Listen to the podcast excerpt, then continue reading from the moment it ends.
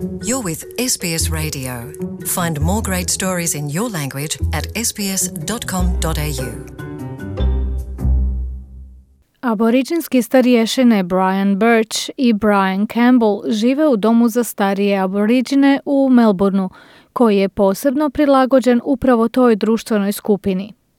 83-godišnji Brian Birch kraljevskom je povjerenstvo za skrb o starijima rekao da mu je zdravlje sve lošije. Na pitanje povjerenika kako mu je u domu u kojem je sada i što mu se tamo sviđa, odgovorio je da mu je lijepo, da je atmosfera vrlo opuštena, da nema puno ljudi, da ima vlastitu sobu i da mu je uglavnom jako dobro. How do you find it at the um, at where you are now? Love it.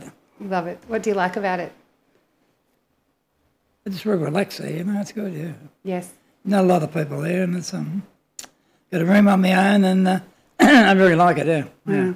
Brian Campbell mlađi je skoro dva desetljeća, a u domu živi jer nema kamo drugamo s obzirom na to da se na socijalni smještaj čeka jako dugo.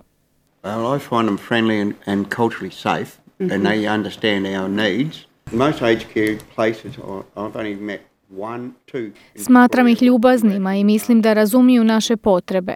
U domovima za starije vidio sam samo jedan ili dva u Viktoriji koji se brinu za aboriđene i koji ih vide kao aboriđene, a ne samo kao broj u sustavu ili kao statistiku koja će im donijeti više novca, kaže Brian Campbell, jedan od štićenika doma.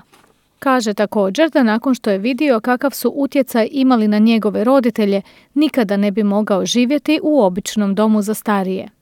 Because I've got my parents who live in one, one accommodation place where it's aged care. Moji su roditelji bili u jednom takvom domu, u domu za starije. Tamo ni psa ne bi poslao. Ne bi ni psa tamo nahranio. Moj pas bi to odbio, kaže Brian Campbell. S njim se slaže Maureen Lyons iz službe za starije aboriđine. if that was the only option, Aboriginal people won't um, seek to be admitted into Western services predominantly. Ako je to jedina mogućnost, aboriđeni uglavnom neće tražiti smještaj u zapadnjačkim domovima. Ako su zbog zdravstvenih potreba ipak smješteni tamo, obitelji ne prestaju s pozivima da ih se premjesti. Evo i sljedeći tjedan nam dolaze neki koji se sele jer nisu zadovoljni, kaže Maureen Lyons iz službe za starije aboriđene. Ona također navodi da će u sljedećim desetljećima doći do povećane potrebe za uslugama skrbi za starije aboriđene, te da budućnost treba bolje planirati. O svojim je iskustvima govorila posljednjega dana saslušanja Kraljevskog povjerenstva koji je bio posvećen društvenoj raznolikosti. Nakon svojega iskaza Brian Campbell postavio je pitanje povjerenicima hoće li ta kraljevska komisija ostati bez rezultata, baš kao i ona koja se bavila smrtnim slučajevima u pritvorima u kojoj je također dao svoj iskaz. Excuse me, uh, can I ask one question to the... Of course you can. Yeah?